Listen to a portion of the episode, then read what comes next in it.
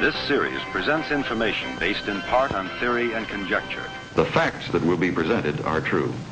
Scientists representing the world's foremost research centers took part in the examination of the evidence.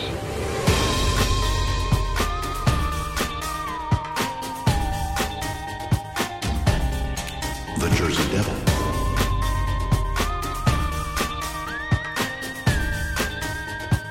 El Chupacabra.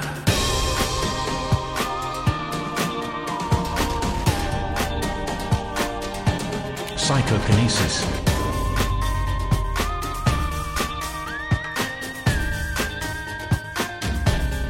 The Mothman.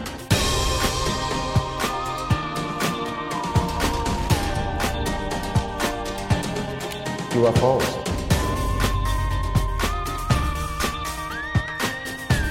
Spontaneous human combustion.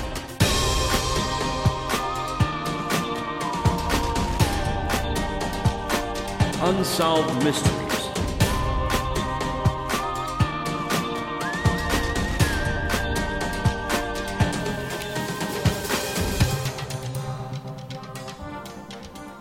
Hi, and welcome to Paranormal Guys. I'm Chris, And I'm Chad. and we're back for episode four. Ooh, a new hope that this show will be better. This is the one where we uh, blow up the Death Star. Oh, I like the Death Star. You Yeah. take you take death out of the name of it. It's kind of you know fun. Star. Star. Well, Mhm. that is interesting, Chad. Uh, Thank you. I don't think the Rebels thought it was fun. Rebels. I don't think if you took the word "death" out of it, I think they still thought it, you know, was blowing up planets. Yeah, well, they ruin everything. Rebels, rebel scum. Rebels. Rebel scum. so anyway, not much has happened in uh, a couple weeks uh, we've had off with me, Chad. But I under I know you had quite the weekend. I did. I actually Saturday I made it to the Ohio Bigfoot conference at the Salt Fork Lodge in Salt Fork Park in Ohio, and uh, the place is pretty awesome. So yeah, I got to got to meet a bunch of great people. There was some really cool stuff there. Lots of uh, speakers, but uh, some of the highlights were uh, Jeff Byers with Creature Replica. That's Creature Replica, and the R E in Creature is the R E in Replica. So you put it all together as one word. Uh, dot com. Catchy. It is. Uh, Jeff Byers is one of the gentlemen that started the company. Uh, they've got some really cool stuff. They did a show exclusive, a silverback Bigfoot. Oh, They did 500 pieces for the show, and uh, when I talked to him, they'd almost sold out already. Um, but um, we definitely have a link, you know, under our uh, cool yeah, stuff. Mm-hmm. if uh, you go to paranormalguys.com and go to cool stuff, there Mm-hmm. is a link and uh, a couple pictures of uh, some of the action figures. and I actually did an interview with Jeff, a little video. We're going to upload that on the site so you can take a look at it. Uh, they're- they've got some really cool secret figures in the works that are going to be coming out or announced to come out soon. There better be a chupacabra in the plans. well, there pro- probably will be the uh, gentleman that sculpts the figures on the. Uh, he uh, is really into cryptids, so we'll find out. We may even get to talk to him soon. I don't know. He might be one of our first guests. All right, sounds Mhm. good. It is. Now the other highlight was uh, Bobcat Goldthwait was there, and uh, the reason Bobcat was there for anybody that remembers him from the Police Academy movies or Shakes the Clown or I think Hot to Trot, he might want to forget that one. Uh, he made a film called Willow Creek, and it's about uh, two characters, Kelly and Jim. Kelly is played by Alexi Gilmore, and Jim is played by Bryce Johnson. Uh, they go out camping, and ultimately they find out if Bigfoot is real or not. Not to give anything away, if you I recommend you watch that movie. But I spent quite a bit of time talking with uh, Alexi, Bryce, and Bobcat, and uh, it's it's a lot of fun. They're great people, and I I suggest you go check the movie out. Uh, of course, you can download it. I believe it might still be on Netflix, and of course, you can buy it on Blu-ray and DVD. Now, I'll tell you the highlight of the conference for me was getting to meet Bob Gimlin. And for those of you who don't know who Bob Gimlin is, Bob Gimlin of Bob Gimlin. Patterson Gimlin footage. that's right. You know the uh, basically what we all see is what we base what Bigfoot should look like off of the Patterson Gimlin film. Uh, I got to meet Bob Gimlin. They had done a special edition cast of Patty which is what they call the Bigfoot creature they filmed. Uh, the special edition had an inset like button that had a image of Bob and the logo for the Bigfoot conference on it, and I was lucky enough to get him to sign that, get some pictures with him. Uh, it was pretty awesome. It was a great weekend. It was very exciting. Got to meet a lot of great people, see a lot of great um, presenters, and uh, there were some really awesome things in the vendor room. Uh, I think I brought a couple things back for Chris. I hope he enjoys them. That's right. Coffee mug. I'll be enjoying that with that morning coffee. Mm-hmm. Oh, and it's uh, 3D sculpted. It is. so It's textured. You can rub Bigfoot's big butt. I under can. your Big thumb. I can pet Bigfoot while I drink coffee. Bologna sandwich fingers you have. You can just really grip that cup and it fits just right. Well, that sounds pretty cool, Chad. Uh, sounds like you had fun and got to meet some cool people and everything. So, uh, I did. So that's all the exciting weekend news with me. But you know, the show's always got a little news to share with everybody else. What kind of news do you have, Chris? well, I'm glad you asked because I do have a couple stories here. First one an amazing 2,500 year old electrical device was found at Gunung Padang. Sorry with pronunciations. Words are hard. An electronic device at Gunum Padang, you say? Gunung Padang. Gunan Padang. A famous geologist has hit the headlines with an amazing discovery. We are talking about Dr. Danny Hilmanada Widjaja, Wow. a somewhat controversial researcher that is working on the megalithic suite of Gunung Padang in Indonesia. Dr. Danny Hillman is responsible for the archaeological team conducting research on the site, and they have recently announced a discovery of an oddly shaped metal device that is presumed to be the world's od- oldest electronic device. According to researchers, the object is made out of gold and copper and seems to resemble a primitive electrical capacitor. According to some researchers, this newly found device seems very similar in structure to the biblical, biblical descriptions of the Ark of the Covenant. Carbon dating confirms the device to be 2,500 years older than the Ark of the Covenant, however. Dr. Danny Hillman also proposed that Gunung Padang region is a perfect play match for Plato's Atlantis. The discovery of the electrical device at the place that I said earlier is getting a lot of attention. Even President, oh wow, really? Even President Susilo Bambang did not make that up. Yudhoy Ono of Indonesia visited the site, congratulating the researchers on their discovery and declaring that he has great interest in the results of the research. According to archaeologists, the subsurface layers at Gunung Padang might be more than 12,000 years old, and the news of an electrical device being discovered points toward the possibility that ancient man had already mastered electricity thousands of years ago. Dun Wow. dun dun. I know something you didn't master reading that story. Oh my. Did you actually look over it before you decided we'd record it? for the I did, podcast? but it's one of those where you read it and you think, okay. And then once you actually get to where you're going to say it out loud, no. wow. Your, your mouth doesn't move that way. Uh, I understand. So. yeah. So basically, they found a ancient Nazi melter. the, yeah, they didn't exactly say what the electrical device does, Mm-hmm. but other than it looks like it may have been a capacitor. Did it have a little dolphin on it? With no, it did Oh. not have a dolphin Oh, okay. or angels or beavers or rabbits or Or just a thumb? not a thumb. No, None of that. Uh, All Oh. but right. I don't know. Here's the thing with that is if it's a capacitor, what you can do with a capacitor by itself? Until they find the rest of the gear, eh, it's just a hunk of golden copper. who knows? Might have been for an ancient weapon. Uh, it could have been for maybe a lighting system that they had invented, or maybe Stage lighting, maybe it helped them not to dim their headlights when they played their subwoofer really It loud could. off the amp. it could. Ancient subwoofers, maybe like a 15 inch sub. Fifteen, yeah. Yeah.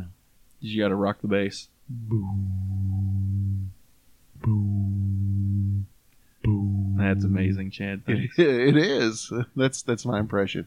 That's my impression of some sort of ancient, almost prehistoric. Pre- subwoofer. prehistoric bass. prehistoric Prehistoric, bass system. because bass sounded different because the air was thinner. And I thought the oxygen was richer though. Wouldn't you have a little more? uh, like, well, basically the subwoofer should be bigger because of the richer oxygen content. Sure. Well, anyway, after listening to I don't you, know, uh, science boy. Thank you. anyway, after listening to you read that story, I think this story that I have might actually could help you. Okay. Sounds like this might be a therapy that you want to take part in because scientists believe that a combination of therapies could stimulate regeneration in the brains of dead people, What? brain dead people, and they've won approval from health watchdogs on this. An Indian specialist, Dr. Himanshu Bansal, Okay. notice how I got that? Yeah. that's Working with biotech companies Revitalife Sciences and BioQuark Incorporated, and he's not on Deep Space Nine, has been granted ethical permission to recruit 20 patients who have been declared clinically dead from a traumatic brain injury to test whether parts of their central nervous system can be brought back to life. great. I already don't like the sound of this. Scientists will use a combination of therapies, which include injecting the brain with stem cells and a cocktail of peptides, as well as deploying lasers and nerve stimulation techniques, Lasers. which have been shown to bring patients out of comas. The trial participants will have been certified dead and only kept alive through life support. They will be monitored for several months using brain imaging equipment to look for signs of regeneration, particularly in the upper upper upper spinal cord, the lowest region of the brainstem which controls independent breathing and heartbeat. The team believes that the brainstem cells may be able to erase their history and restart life again, based on their surrounding tissue, a process seen in the animal kingdom in creatures like salamanders, who can grow entire limbs after they've been lost. Dr. Ira Pasteur, the CEO of BioQuark Incorporated, said this represents the first trial of its kind and another step towards the eventual reversal of death in our lifetime. We just received approval for our first 20 subjects and we hope to start recruiting patients immediately from the first site. We are working with the hospital now to identify families where there may be a religious or medical barrier to organ donation. To undertake such a complex initiative, we are combining biological regenerative medicine tools with other existing medical devices typically used for stimulation of the central nervous system in patients with other severe disorders of consciousness. We hope to see results within the first two to three months. The patients will be monitored using MRI scans for several months.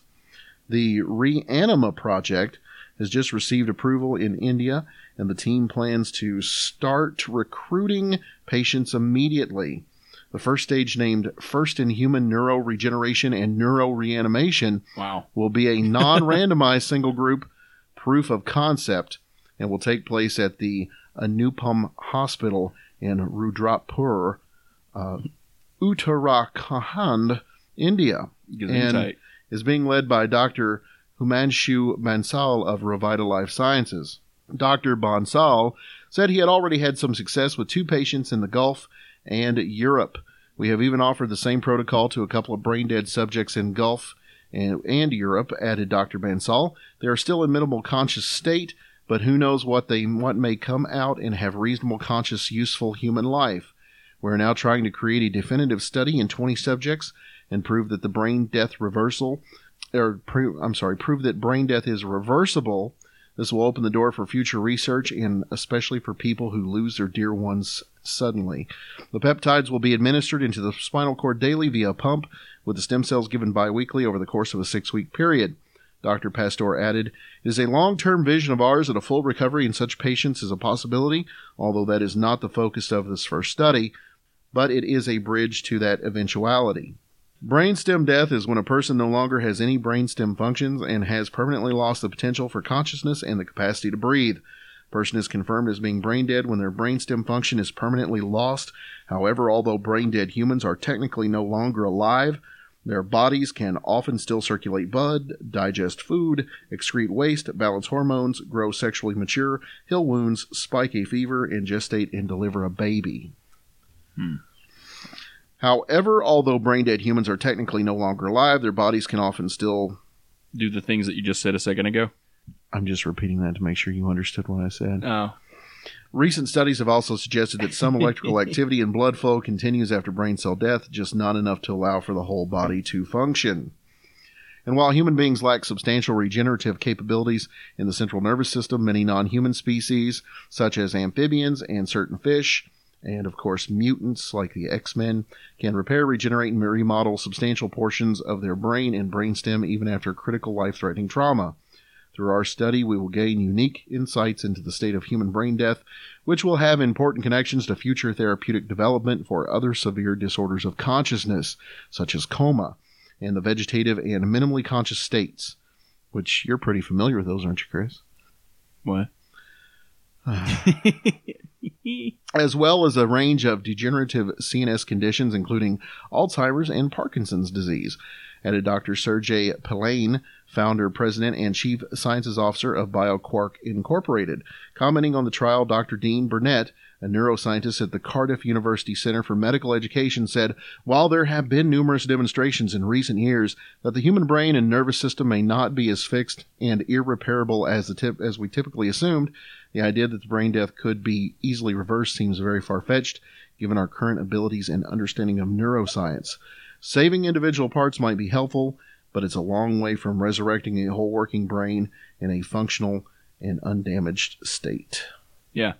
A long way from resurrecting a functional brain, but not too far away from causing the zombie apocalypse. Well, here's my question on it. I'm not as worried about the zombie apocalypse as I am. Let's say that they get this person's brain reactivated. Will they come back as themselves or almost a whole new person? It's bad soil. You don't want to bury them there. They don't come back the same. I'll tell you exactly where it's at and where you should go, and I'll give you a shovel. Might even help you, but you don't want to go there. Yeah, I think this is one of those things they need to just not mess with. Once you're dead, you're dead. Quit trying to bring them back. Well, Accept I mean, it. I, I guess. I mean, if you've lost a loved one then- and they have brain damage and there's a chance to get them back, I can see why people would want to, but yeah, it's just not something that happens in nature. Nope. Nor should it. Zombies. Zombies. That's what I'm afraid of. Why wouldn't you be? You know one thing I'm not afraid of, Chad. What's that, Chris? You you remember a couple weeks ago, or a show or two ago, we had a story about the flying spaghetti monster. We did. I'm not afraid of him. Why would you be? He's ben- delicious. He's, he's benevolent. And delicious. Well, the Pastafarians are back in the news, Chad. Are they now? They are. Because while the United States may not recognize the flying spaghetti monster, apparently New Zealand does. Because the world's first Pastafarian wedding takes place in New Zealand. A Briton and a New Zealander tie the knot on a pirate ship to become the first to be married by the Church of the Flying Spaghetti Monster. Yar. Yar. Was it catered by Olive Garden? Almost. Nice. The world's first Pastafarian wedding has been held aboard a pirate ship in New Zealand.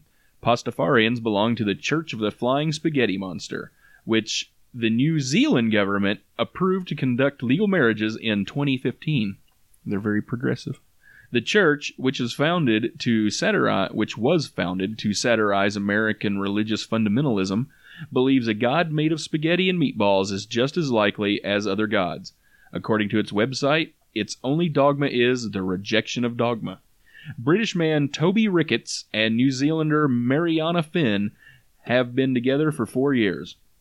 Although they never considered marrying before, when the first Pastafarian marriage celebrant was sanctioned by the New Zealand government, they decided the chance to hold a humorous and original wedding was too good to pass up. Ricketts, a voiceover artist, has been working on a documentary about religion called God Doesn't Pay Tax and was interested in alternative and emerging religions. Marriage wasn't on the agenda for us. It wasn't something we needed as we are already deeply committed to one another, he said. But when this opportunity came along, we thought it would be fun, a fun tool to examine religion and traditions and practices which are too often taken as a given as the only way to get married. Now, when they got married, did he wear a bow tie pasta and did she had a, a, uh spaghetti strap dress? Ooh. no, sir, Oh. they're pirates. You don't wear those when you're pirates. Well, okay. The bride and groom wore head to toe pirate regalia, and guests donned eye patches, pirate hats, and feathers for the ceremony, which took place over the weekend. Finn also wore a cullender on her head, the official of the official headdress of the church. nice. During the ceremony, Ricketts and Finn exchanged rings made of pasta, and in his vows, Ricketts promised to always add salt while boil- boiling spaghetti. It was an extremely fun wedding, said Finn, but it was romantic too. I felt romantic. It just wasn't solemn and serious and expensive like so many ceremonies today. A big dress and getting into debt has never appealed to me, but this did. The total cost of the wedding was 3,000 New Zealand dollars or 1,460 pounds, which, what is that, Chad? 2,000 bucks? Give or take. I'm going to say sure. I Okay, don't know. sounds somebody, good. somebody should Google convert that with uh, whatever. They should. Google. Math. It's power. Uh, the couple supplied the wedding feast 15 kilograms of tomatoes from their garden, vegetarian meatballs, and plenty of pasta and bread. We don't feel any different now that we are married. We have always been very happy together, said Ricketts, who was raised a Christian but left the church at 17. What has been a huge pleasure is showing people that love and commitment don't have to be delivered in a prescribed way, in a certain church, with sometimes cumbersome traditions and expectations. The couple are the first to be married by the CFSM marriage celebrant, Karen Martin, who said she has at least a dozen more weddings lined up this year. So, there you go. Pretty cool. So they dressed as pirates. Uh huh. So does it say anything about what happened after the wedding? I know this is going to go somewhere. No, Chad, it doesn't. Oh, really? No. I don't really know what happened after the wedding either, but I bet it was rated R. Arr. Because they were pirates? That- uh, I, yeah, I think everybody gets that, Oh, okay. unfortunately. Yay. so, yeah, apparently uh, everybody except us, you know, the good old United States is pretty cool about religion. Nothing. No, I think I think I almost got a little overloaded with that story. Why is that? No, I'm carb loaded with that story. Oh, okay. We need to move on. All right. So so Chris, tonight's going to be kind of a surprise for me. I know last show we focused on some cryptids from Kentucky, the dog men that uh, we talked about. What are you going to talk about for us this evening? Well, Chad, tonight we are going to find out that there is, in fact, more than corn in Indiana. The hell you say? Oh, no, it's true. Indiana has its fair share of cryptids just like anybody else. Hmm. And Wow. that's what we're talking about tonight. I picked out four from the Hoosier State. Four. Four.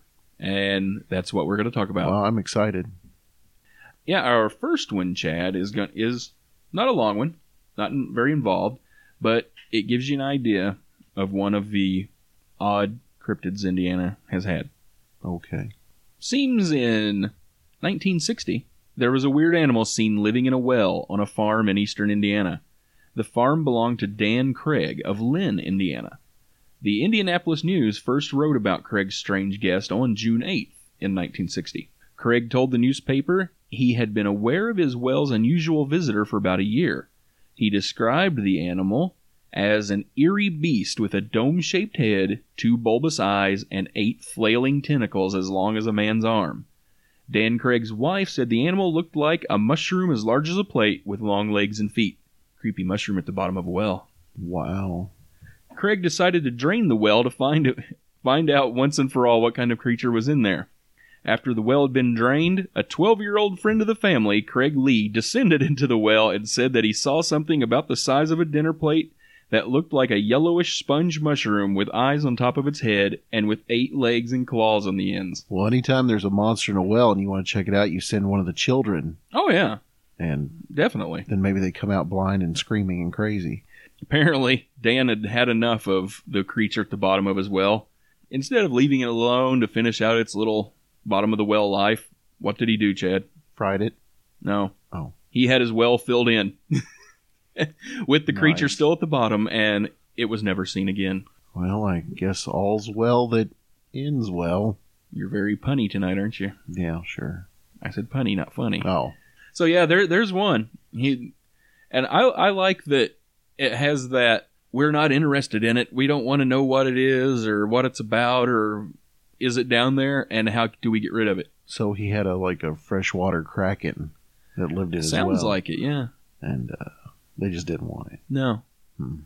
It sounds to me like one of those good old it's different, let's kill it. Apparently people fall into a lot. Yeah, I think that mentality runs rampant sometimes. Yeah, it does, unfortunately. I think that happened to me once after I was born, but somebody stopped my mom. So that's the well monster. Well, well, Exactly. Well, it was a monster. Now the next one, you you may have actually heard of this one before. the Lake Manitou monster. Oh, a Manitou. No, the Lake Manitou monster. Oh, Lake Manitou. Not a Manitou. Not the Manitou. Oh, monster in Lake Manitou. okay. Located in the town of Rochester, Lake Manitou was once considered forbidden by the Potawatomi, who lived in the area. The reason for their fear was the, their belief that the lake was inhabited by a great monster called Meshekinabek. Are they going to make a movie of that? Perhaps why? Because I'm kind of hoping Danny Trejo is going to play that part. Why? I'm shaking it back. Mm. In his recollection, recollections of the early settlements of the Wabash Valley, Sanford C. Cox reported that the Indians would not hunt upon its borders, nor fish in its waters for fear of incurring the anger of the evil spirit that made its home in this little woodland lake. In fact, the Native Americans would later warn settlers against building a mill on the lake, said Cox, fearful that the monster would rush forth from its watery dominions and take indiscriminate vengeance on those who resided near the sacred lake. Holy crap. exactly. I'm amazed that the Potawatomi had such a mastery of the English language. That's pretty good. It was dominion and indiscriminate vengeance, and wow, I think there was a little bit of liberty taken with the uh, quote. Yeah, I think they do that a lot with anime too. Perhaps the Lake Manitou monster was an all Native American superstition, because during construction of the mentioned corn mill in 1827, several men who worked surveying the lake for the mill reported seeing the monster. They claimed the creature was dark colored and over 30 feet long with a long neck and a head like a horse. Was it a Nine Inch Nails song? Probably. I think Head like a horse. I think um, Johnny Cash did a cover on that before he passed away. News soon spread of the lake monster, making it difficult to find men to finish the job. The area's first blacksmith described the monster like this the head being about three feet across the frontal bone and having something of the contour of a beef's head, but the neck tapering and having the character of the serpent. Its color was dingy with large yellow spots.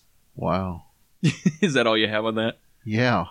So, is there any speculation on what somebody would think it is besides it's a horse, lizard, eel thing? Uh, no, not really. A lot of people they just say, "Hey, it's a thing, and here's what it looks like." Yeah.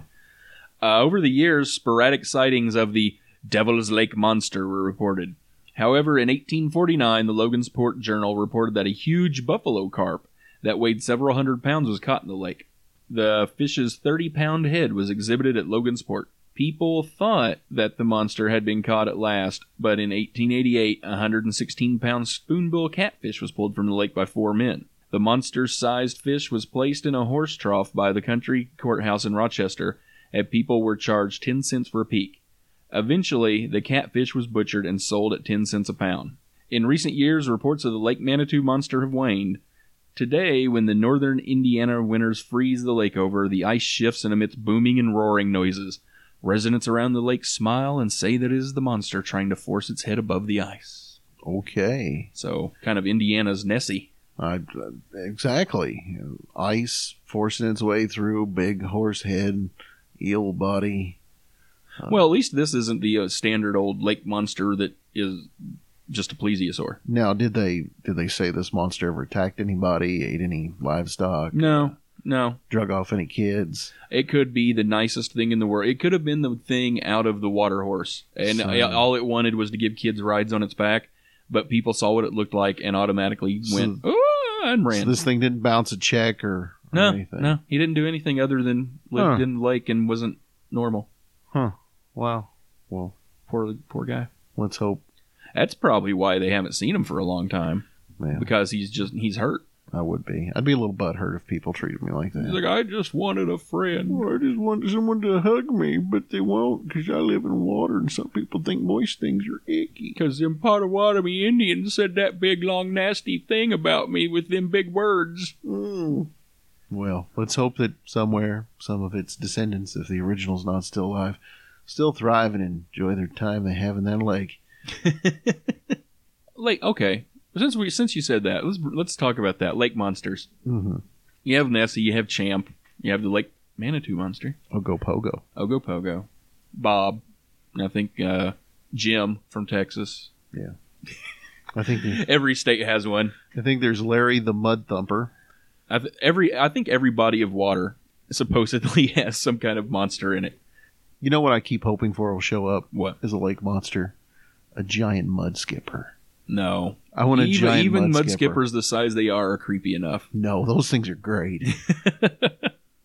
They just look at you with those eyes. Have you seen some of the bigger ones in the wild that actually like eat the fiddler crabs or whatever the hell they, they like just sucking a whole crab and eat it and they're like chewing on it and smoking a cigarette Mud because they're like skipper. hanging out in the mud. Hey, I'm a That's- mud skipper. Best crab ever. No, there doesn't need to be a giant mud skipper. I'd love a giant mud skipper. He'd probably eat you. I'd still like to see one. But anyway, Yes.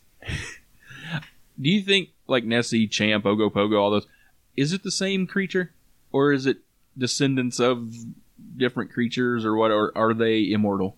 If they're the same creature, I mean they're they're, they're doing pretty good.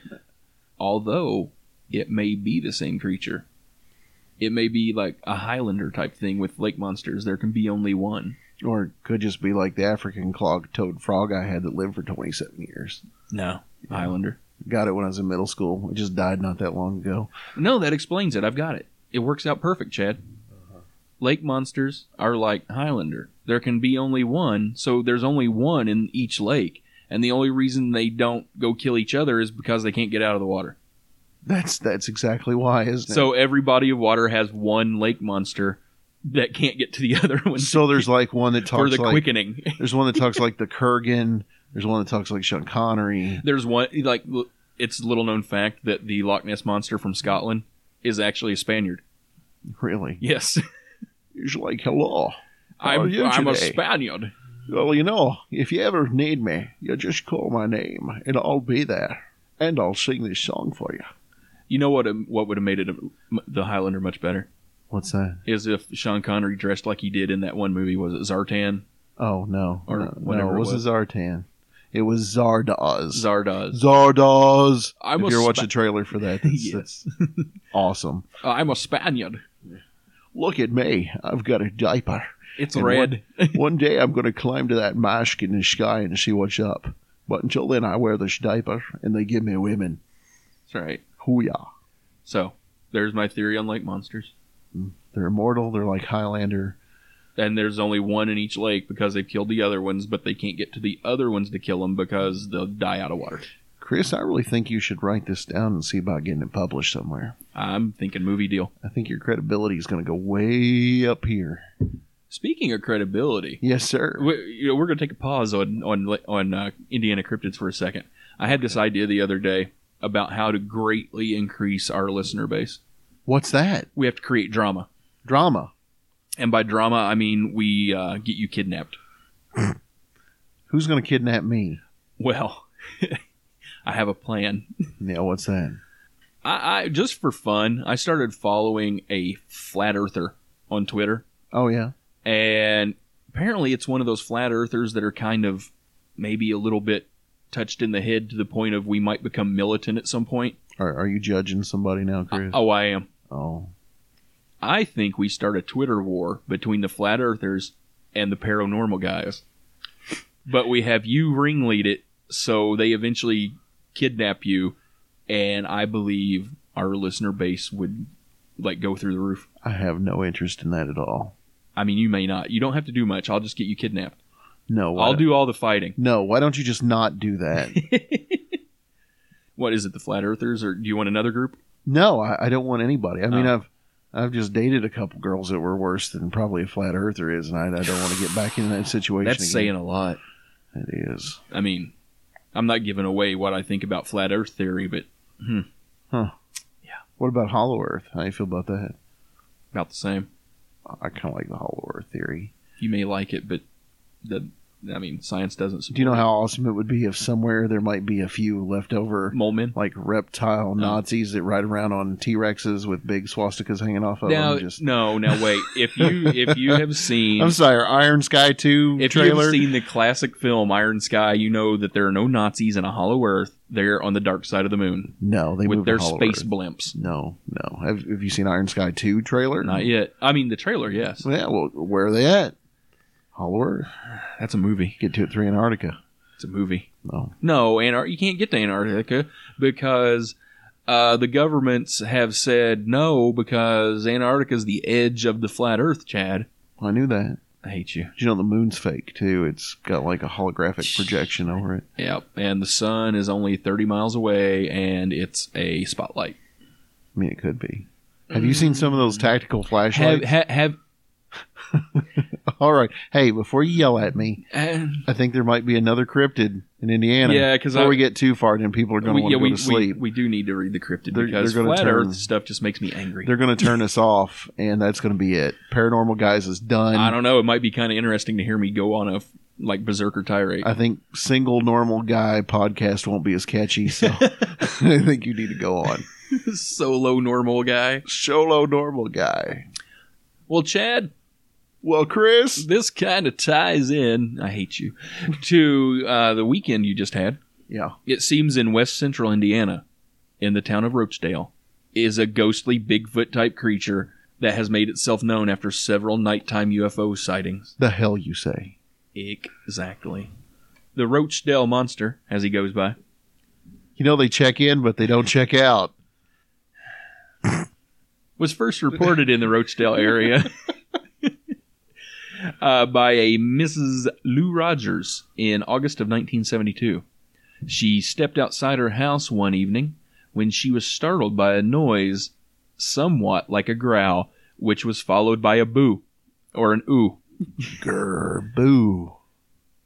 Turning around, Mrs. Rogers looked into the direction of the sound, but due to the darkness, could see nothing. She did have a feeling, however, that something was watching her, and she quickly retreated back into the house. so the Indiana Bigfoot just kind of makes a little growl noise and then goes boo Grr, boo. and hides. and then you run away. That's right. the following evenings, the strange sounds returned, follow, followed by some banging on doors and windows. Lou Rogers commented that whatever it was, it must have gotten braver because the noise got louder and louder each night. It would always come around 10 to 11:30 each night and you could feel it coming. I don't know how to explain it and then the knocking would start. He growls and says boo, but he hides. He gets a little braver then the next night he's peeking in your windows, knocking on stuff.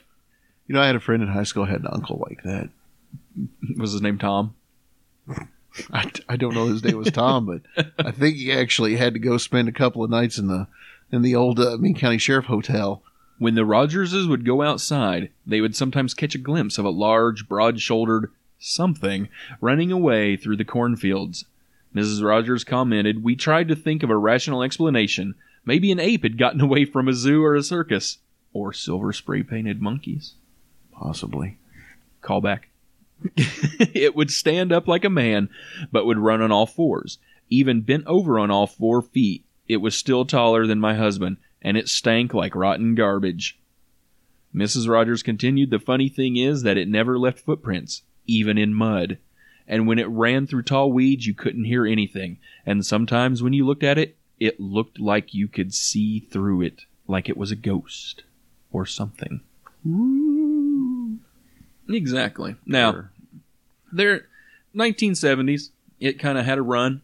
August of 1979, a Martin County, uh, Indiana 19 year old had an early morning encounter with the unusual visitor to his neck of the woods.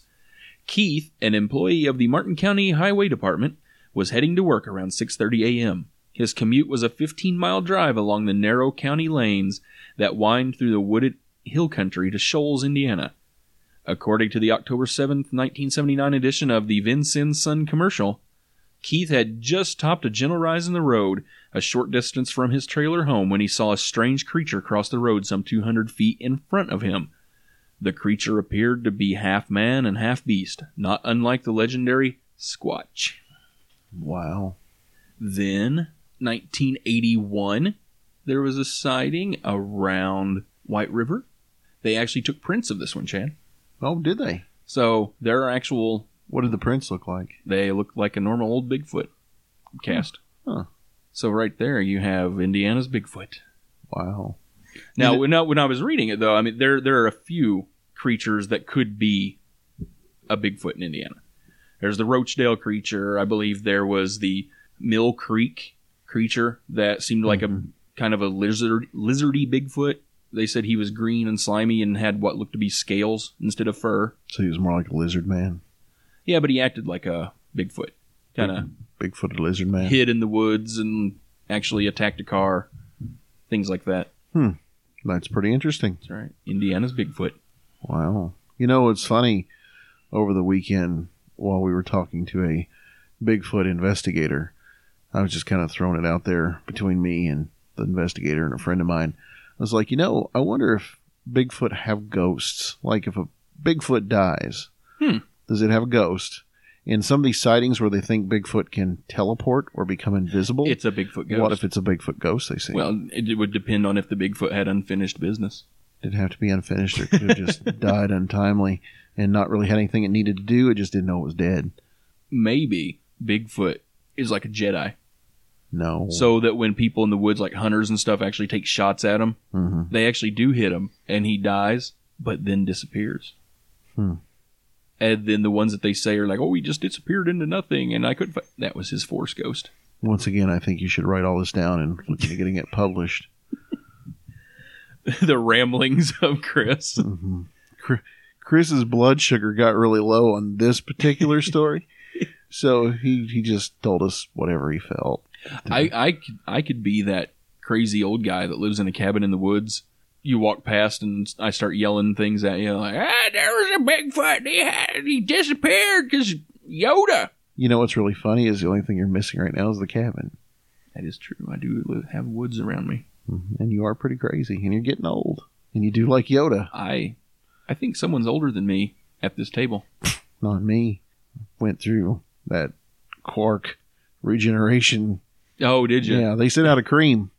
oh, it's, in, Uh, it's yeah, yeah. It's if you- topical now. If you buy their nose cream, they send you the other stuff like for free, but it's on like a two ounce trial. Nose cream. Yeah, it's like a nose cream. I get shiny nose. So, a two ounce trial. So does that bring you all the way back, or does it just No, Mm-hmm. it give you just, a little taste? it just ge- it's a little taste to get you hooked. You have to use it every three months or your hair falls out. if you want to really come back to life, you got to start the monthly subscription. if you want to feel good and have those regular movements in the morning, you have to get the big tube. I thought you just had to get some Miralax and mix it with wine, No, that only happened once. That was a mistake. but that is one of those stories that I that till my dying day I will remember. It's a medical anomaly. Maybe one of these days we'll tell that story on Paranormal Guys. No, I don't think that's really necessary. Oh, I do. Oh. But Chad, Yes, sir. uh, one thing I noticed when I was doing the research for the cryptids of Indiana, Yes. Indiana does have its share of normal cryptids. You know, it's got the the Roachdale monsters like a Bigfoot. It's got Manitou Lake Monster, which is your normal lake monster. Mm-hmm. Has a few things like that. But one thing I noticed about Indiana that I had not noticed about other places with lots of cryptids, there's a gr- good majority of Indiana's cryptids that just seem to be unnaturally large animals. Really? Yeah. Like, I didn't know that Indiana was known for its unnaturally large snakes. I was not aware. Uh, there's lots of stories about them. That there, the main one that I thought was interesting was apparently there's a cemetery somewhere in Indiana that has a 30 foot long snake that has horns and red eyes and chases people away from the cemetery, and it lives on the dead bodies in the cemetery. Cemetery snake. Yeah, Wow. it's like the Guardian Sounds like something Rob Zombie would wrote a animate. song about that. Well, he would animate it. cemetery snake, Devil headed cemetery snake. Dracula. living dead snake. Living dead snake.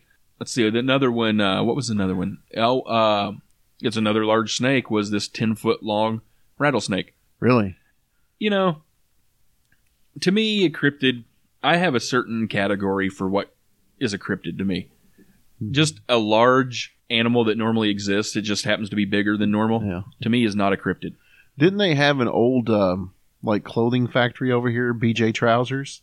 Didn't wasn't there something about i have a feeling you're going somewhere but you're digging hard No, I'll just I'll just leave it. bj trousers no Yeah, oh, no B- now that the world BJ wants Trousers factory over here. I thought they had a giant cryptid snake that to know, did they Yeah, somebody found it one day. one of the workers there, Uh. affectionately called Zipper. but anyway chad Yes, you digress I'll just leave that. But there is one unnaturally large kind of normal animal in Indiana that I did want to talk about because I have a feeling that they're not getting the whole story. Oh yeah. Turns out that we are the home of Oscar, the Beast of Busco. The Beast of Busco. Yes, the Beast of Busco. Wow. Now, you may ask, what is the Beast of Busco, Chad? I certainly do. Hold on a second. What is the Beast of Busco? In the Whitley County town of Churubusco, the lake monster is a giant turtle. All right. The story of Oscar, as the turtle would be later known, starts in 1898 in a seven acre lake east of town. The owner of the lake, Oscar Folk, first spotted the turtle when it unexpectedly surfaced in front of him just a few yards from shore. The turtle was huge. Folk estimated the animal had to be at least five feet wide with a big, ugly head like a snapping turtle. Oscar the turtle would remain unseen for almost 50 years, when in 1947 it would once again be sighted, capturing the attention of the national media. By then, the lake was called Folks Lake and was about a 100 yards behind the plowed fields and small white far- farmhouse owned by the Gale Harris family. Helen Harris would later write about her family's encounters with the beast of Busco and the unwanted attention they received. Her brother Charles and her husband estimated that the turtle was as big as a large dining room table and could weigh as much as 400 pounds. Several attempts, Chad, were made to find Oscar. They uh, drained the, the lake, or pond, I guess. It's not really a lake, but could never find him. They even sent a diver in that couldn't find it because they said he kept getting buried about to the waist in the slime and mud that was at the bottom of the pond. But then they just finally gave up because everything seemed to fail when they tried to find Oscar.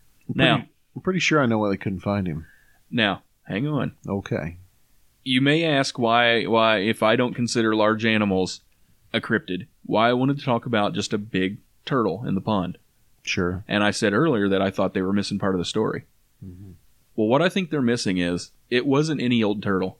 That was the summer home for someone special.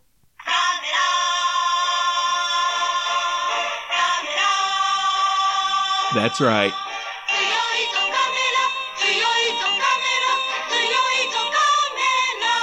Better stop that before we get sued. I have 30 seconds. Let me tell you something. I was just about to say the reason they couldn't find him is every 4th of July he flew away. Because he had uh, sparklers He's on got his legs sparklers in and his leg- spun. Sparklers in his leg holes. And That's he right. spun around. I, I think that Oscar is actually Gamera. I'm not going to argue with you on that. And- Once again, I think you should write this down. And the only reason they saw him every once in a while, he's busy. He was out filming m- movies, and that was where he went when he wasn't filming. You know, for the summer, that's where he had peace and relaxation out in the country. Let me tell you something. oh no, Let me tell you something. yes, yeah, You don't go out and try to bother a giant turtle no, because that giant turtle is the only thing between us and space monsters. exactly. You know how many space monsters he saved us from? I don't know. All of them, I I guess. mean, he's a friend of the children. and why wouldn't he be?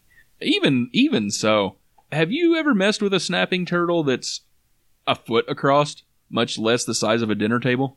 I haven't, but I've seen enough. They're not people, nice. People of the country try to pick them up and put People them in the back of of, their the country. Yes. What? Are, what? What's that?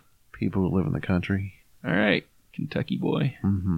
People try to pick them up, throw them in the back of their trucks, so they can go home, murder them for a can of soup. Well, at least when we see one along the road and throw it in the back of the truck to take it home, we're wearing shoes.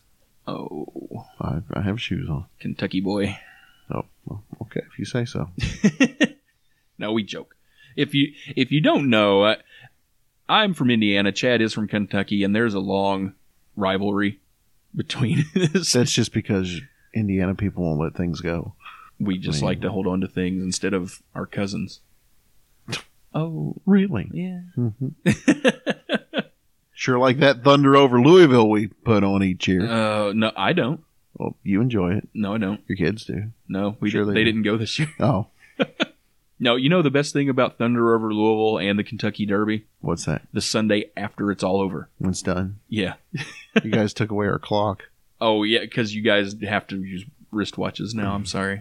Yeah, because, you know, when you close down that Colgate factory that has a giant neon clock that for some reason faces the city across the river and not the city it's based in. Look what time it is, Kentucky. hey, look here. Time to die. No. so, there's your uh, there's your list of four cryptids from Indiana. Nice. I enjoyed those. I like the fact that Indiana has strange cryptids and giant animals. They do, and I don't know what would make Indiana home of unnaturally large animals, but hey, I don't know either. Maybe it's just I don't know. Bobby Knight. but anyway, Chad, hey, we we got an email from a listener. Oh yeah. We did. He say this is it. I'm done. Yeah, he, he said, "Wow, you guys, You guys should die. just stop." Yeah. No, he actually said he really enjoys the show. Uh, Michael from Clinton in Tennessee Oh hi Michael. I like Tennessee. said he really likes the show. I know he's a good listener and is going to pass it on to everybody he knows. Absolutely. like us on Facebook. Hope he writes it down on random locations and buildings and spray, no. spray painted No, on he, he the doesn't Have to, underpasses. he doesn't have to deface any property, but but some reason we're that not seems to saying be a- we're not saying don't deface property. Yeah, I'm we're not telling you saying to- to deface property. I'm not trying to tell you to to go with any moral compass that you perceive that I'm feel putting what out there. do what you feel's right. I can't tell you which way to go, left or right. You make the decision. But yeah, we uh, always like to hear from uh, listeners. And Michael, thank you for sending in the good word about how you like the show. Yeah, thanks, Michael. And you know what I would wish we could get some of? You know what I really like? Stinky weed. Please. no, no, I'd really like for some listeners to send us their stories. Chad does love stories. We get some stories from some people, get enough of them together. You know, we might have a whole episode of just listener You stories. could write those down into a book, Chad. That's true. But Just as long as we don't have your ideas in there. my how ideas are things work. awesome ideas. I know they are. Uh, one day we'll have to do a show about my theories on how people are going completely wrong ways about catching cryptids and finding them and what they are. Mhm. I have theories on a lot of them. Really? Mhm. Hmm. Do you want to go into any of those now? or No, no, these are for their own special show. Oh, wow. You record that one alone? Or? The the one that we decide that we don't want people to listen to after is the it's Chad's funeral show. uh, it's an exclusive for four ninety nine. You can write in and get a CD copy. We won't let you download it. It's eh, for an extra nine ninety nine. We'll include the video. oh, there won't be much going on in the video. I'll just be laying there. Well, but if you do have an interesting story and would like to uh, send that in for Chad's approval, Yay! you can do that by emailing us at pongpodcast.com at gmail.com. I always do that. It's pongpodcast at gmail.com. Gmail.com. Or an even easier way would be go to paranormalguys.com, P A I R O normalguys.com. That is our uh, website where you can find uh, links to our email. You can find links to news sites that we like. You can find a link to Creature Replica, That's true. like Chad mentioned earlier in the show. It's very awesome. You should check it out if you like uh, cryptids and you like to have some sitting around on your desk. Maybe you'd like to have them fight each other. I don't know. you can always listen to the show there. Uh, other places you can listen to the show are iTunes, Stitcher, TuneIn, Google Play Music, and any number of the pod aggregate sites. Aggregate. Nice. That's right, big word. The Potawatomi taught me that. They used that a lot when they used to listen to podcasts. Mm, aggregate. Aggregate. But that is your one stop shop for all paranormal guys activities. And hope you visit the site, listen to the show, like us on Facebook, share us around, get the numbers up so we can do bigger and greater things. That's true. And as always, the music for Paranormal Guys is from Eye of the Storm by William Blanchard. You can find his music at soundclick.com. Once again, Chad, Yes. it's the end of the show. You know what that means. Some of you are going to make fun of my earphones. Oh, I didn't do that this show. No, you didn't make fun of my earphones. Hey, if you guys are like me and think Chad's earphones suck, and I'm going to take a picture and put them on our Instagram, Great. and would like to help him out, there is also a little link on our website to donate. Donations. Right. Yeah. You can donate a penny. You can donate, you know, your uh, le- recent lottery winnings. Liver. We we are an equal opportunity money taker. Nice. If you'd like to buy Chad a new pair of headphones, by all means, go right ahead because they're not good. Hmm. Thanks, Chris. But no, what, what it always means is our tagline, Chad. That's Would, would you like to say the tagline this time? no. you, you know, you've coined it. It's beautiful. It's the Chris Caffrey uh, saying that. I mean, if I said it, it's just stupid. It's like I'm just doing a bad impression. that is true. Yeah. Go ahead. All right. Thanks for listening, everybody, Yeah. Thank you. and have a paranormal weeks. You know you like them. Mm-hmm.